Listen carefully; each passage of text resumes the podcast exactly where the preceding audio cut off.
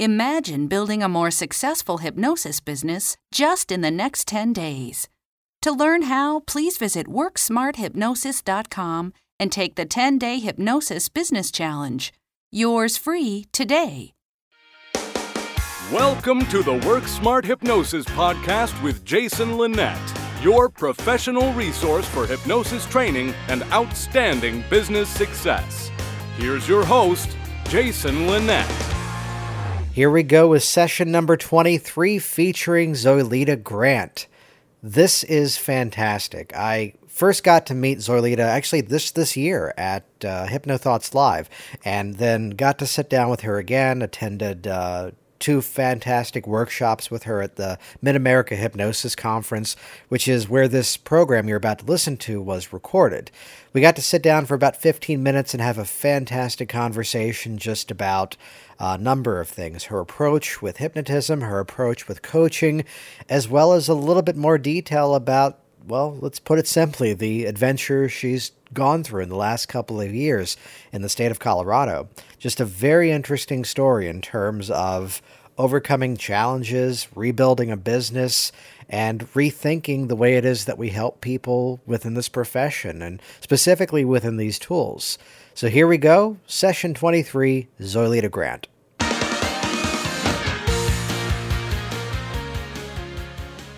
So when I was a teenager, I weighed 285 pounds. And I discovered hypnosis. I discovered hypnosis through books. I went to the library of the University of California because I lived in Berkeley at the time, and I checked out every single book on hypnosis.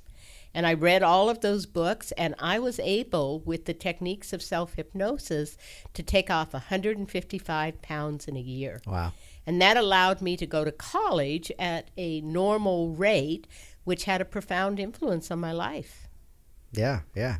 So then what was that process then from there to everything you're doing now? That's a very big question, I know. but what what directions, what steps did you take to first begin this career? When I went to college, I graduated with two degrees. One degree was in anthropology, because I wanted to be the new Margaret Mead.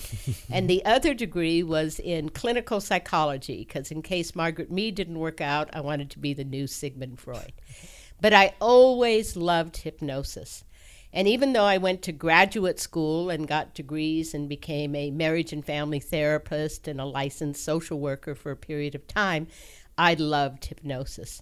I found that the hypnosis that I took in college was very, very minimal. It was just very much focused on one type of hypnosis, Ericksonian, mm-hmm. and there was very little tools and techniques in that. It was probably mainly lecture that I went through in that class. So after I got out of college and had some kids and then got to the point where I was ready to return to work again, I knew I wanted to get into hypnotherapy. So I took hypnotherapy training. The first training I went to was alchemical hypnotherapy, which is very, very good kind of hypnosis, but it's only a slim slice of the hypnosis pie. And so after that, I actually attended two other hypnotherapy schools to allow myself to feel well rounded in the field. Mm-hmm.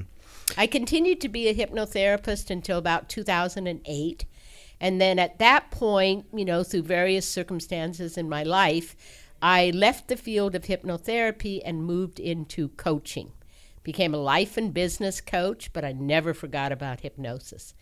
And over the last four or five years, I have introduced hypnosis into my life and business coaching program. I call it hypnotic coaching, and I find it to be extremely successful. And I'd love to have you on another time to spend some time talking about the life events you just alluded to. Uh, but I'd love to ask this bigger picture question for a moment.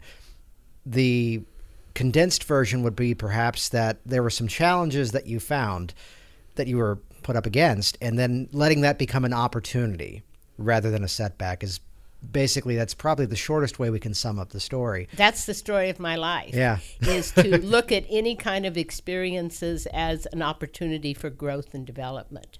Yeah. So then the format of what you're doing these days. I know you're doing the group business classes in a coaching format. Mm-hmm. Are you also working with people one on one? I do. I work with people as private clients. I call what I do hypnotic coaching. It has the tools and techniques of coaching with the power and the punch of hypnosis. and how much of that class would you say, or working with clients as well, has the format of, let's say, a traditional hypnotic session, if any? my sessions are about 45 minutes in length because if you're not doing therapy, if you're just using hypnosis to reinforce goals, that's plenty of time to mm-hmm. work in. I divide the session into about 50 50. So half of the time is spent doing coaching, and half of the time is spent in hypnosis. Excellent, excellent. And um, how was it you arrived as that as that being the niche these days? I find that coaching has a tremendous appeal for the general public. Mm-hmm. I find that when um, when I talk to people about doing coaching as opposed to doing hypnotherapy, that people are very receptive to the idea of having a coach. In fact, a coach is a little bit like a status symbol these days. you have your own coach, it's like a personal trainer for your life. Right. Yeah, yeah. So let's rewind things back a little bit. That you're in private practice as a hypnotherapist working with clients. And I know you have a lot of ex- experience in history working with children as well. Mm-hmm. During those years, what percentage would you say was with children? From about, I would say, 1995 to 2008, 50% of my clientele was under the age of 18. Mm-hmm. That was primarily children that had ADD, learning disabilities, and then some of the general issues of childhood like bedwetting and thumb sucking and nail biting. I became very expert in working with those areas. Yeah, yeah. And I actually had the good fortune this morning to spend some time in your hypnosis for ADD workshop, and uh, it's excellent. And probably plan on leaving here with that program as well. Thank you so much. and what I found to be interesting about that is you know, it, it's an interesting trend that we see sometimes in hypnosis. A person will just release a product that they've sat and typed out a bunch of scripts to. But what I found really interesting about that program was the amount of research that went into it, the amount of experience that was layered into it as well, as well as also highlighting how these are people that have you know, let's let's call them as strengths more than weaknesses. There were certain things they do better rather than these are the things they don't do as well. You know, that is the approach that I like to take to ADD, that this is a special type of learning. That these people, people that have ADD, are not defective or somehow mismatched for society. They're people that have specialized learning needs. In fact, I designed a complete curriculum for children starting at the third grade and going all the way through high school. And one of the sections is called Discovering Genius. Hmm and that's the middle school section. And middle school is a very critical time for kids that have ADD because this is a time period where their peers are noticing that they process information differently. Sometimes bullying happens for ADD kids at that time. And so creating a series of classes that allowed them to find their sense of genius mm-hmm. and to own that was so empowering for them. Yeah. And I can see that as being a very, very effective way of working, really, with uh, basically any situation we'd find ourselves falling into. Um, to focus more on the benefits, focus more on the strengths, and to harness those and pull those in. You know, click and drag, copy and paste within the mind. Definitely. Yeah. In fact, that is one of the innovations that happened in psychology in the early 1990s. For years, psychology said focus on your weaknesses.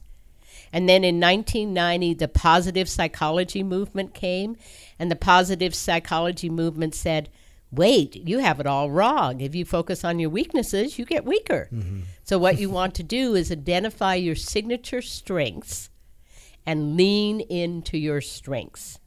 And as you lean into your strengths, your weaknesses actually get better. Hmm.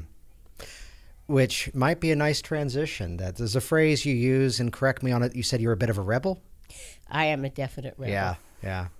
Uh, do you have a couple of moments? Sure. Tell us a little bit more then about the life events that came about in the last couple of years that brought you to where you are now then because I think it's just a it's a fabulous story of taking that as an opportunity and letting that become a strength rather than a weakness.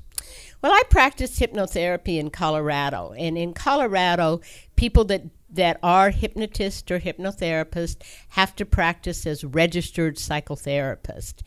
And because I have strong will and innovative ideas, I ran into some challenges with the state. In fact, the state censured me for allowing some of my private clients to become students in my hypnotherapy school. That was the beginning of my challenges with the state. Mm-hmm.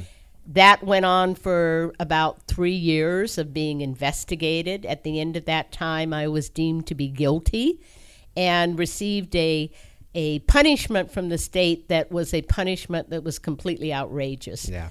They said that I had to hire a psychologist for two years to monitor my cases at my expense, that I had to take 30 units of continuing education to teach me proper client therapist relations.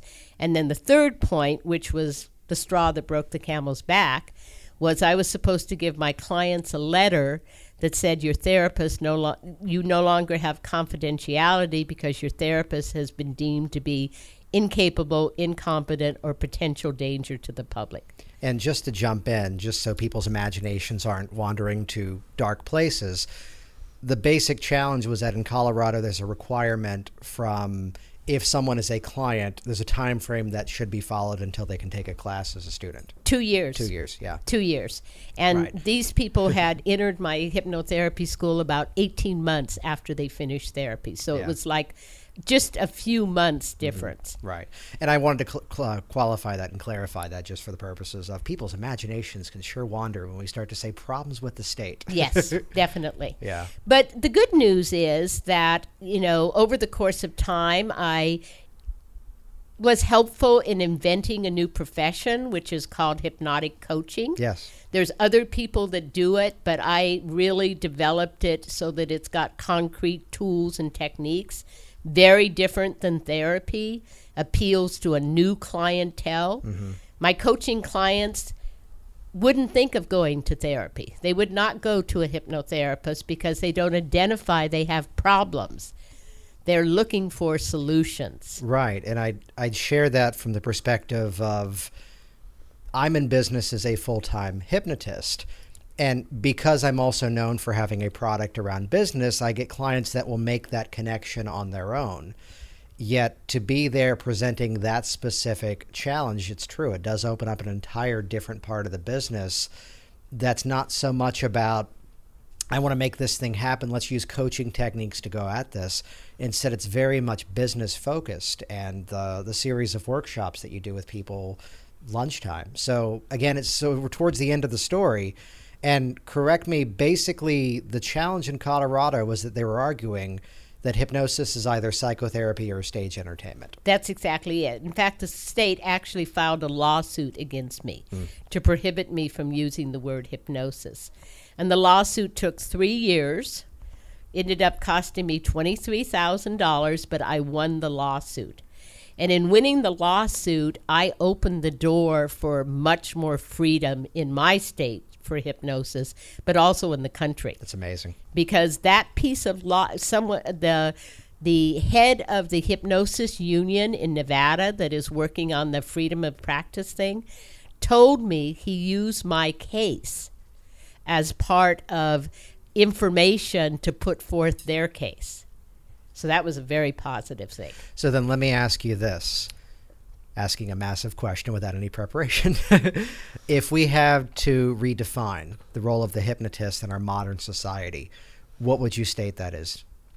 I, I, I like to see hypnosis taken out of its current boxes mm-hmm. of hypnotism and hypnotherapy. I like opening it into education, into coaching, into many other areas. When we talk about hypnosis, we're talking about a modality that 90% of the population easily learns. We're talking about the capacity to expand the potential of the human mind so that people can be able to get real outcomes that make them happier and more satisfied. So then expanding that beyond, you know, many of the organizations are very focused on we're going to give you strategies to solve this problem or this problem or this problem. But again, kind of going back to where we started this conversation, into using this as a process for that peak performance, using this as a process to harness our best skills, our best strategies, and focus in a more solution oriented process that way. I, I, totally agree with you. I think one of the differences in how I work as opposed to how many hypnotists work is I always work from the present to the future. Mm-hmm. I very rarely deal with the past. And working from the present to the future allows you to really solidify those outcomes that people are looking for and to tailor make programs designed for people. Thanks for listening to the Work Smart Hypnosis podcast at WorkSmartHypnosis.com. Please visit the Work Smart Hypnosis podcast listing on iTunes and share your positive feedback.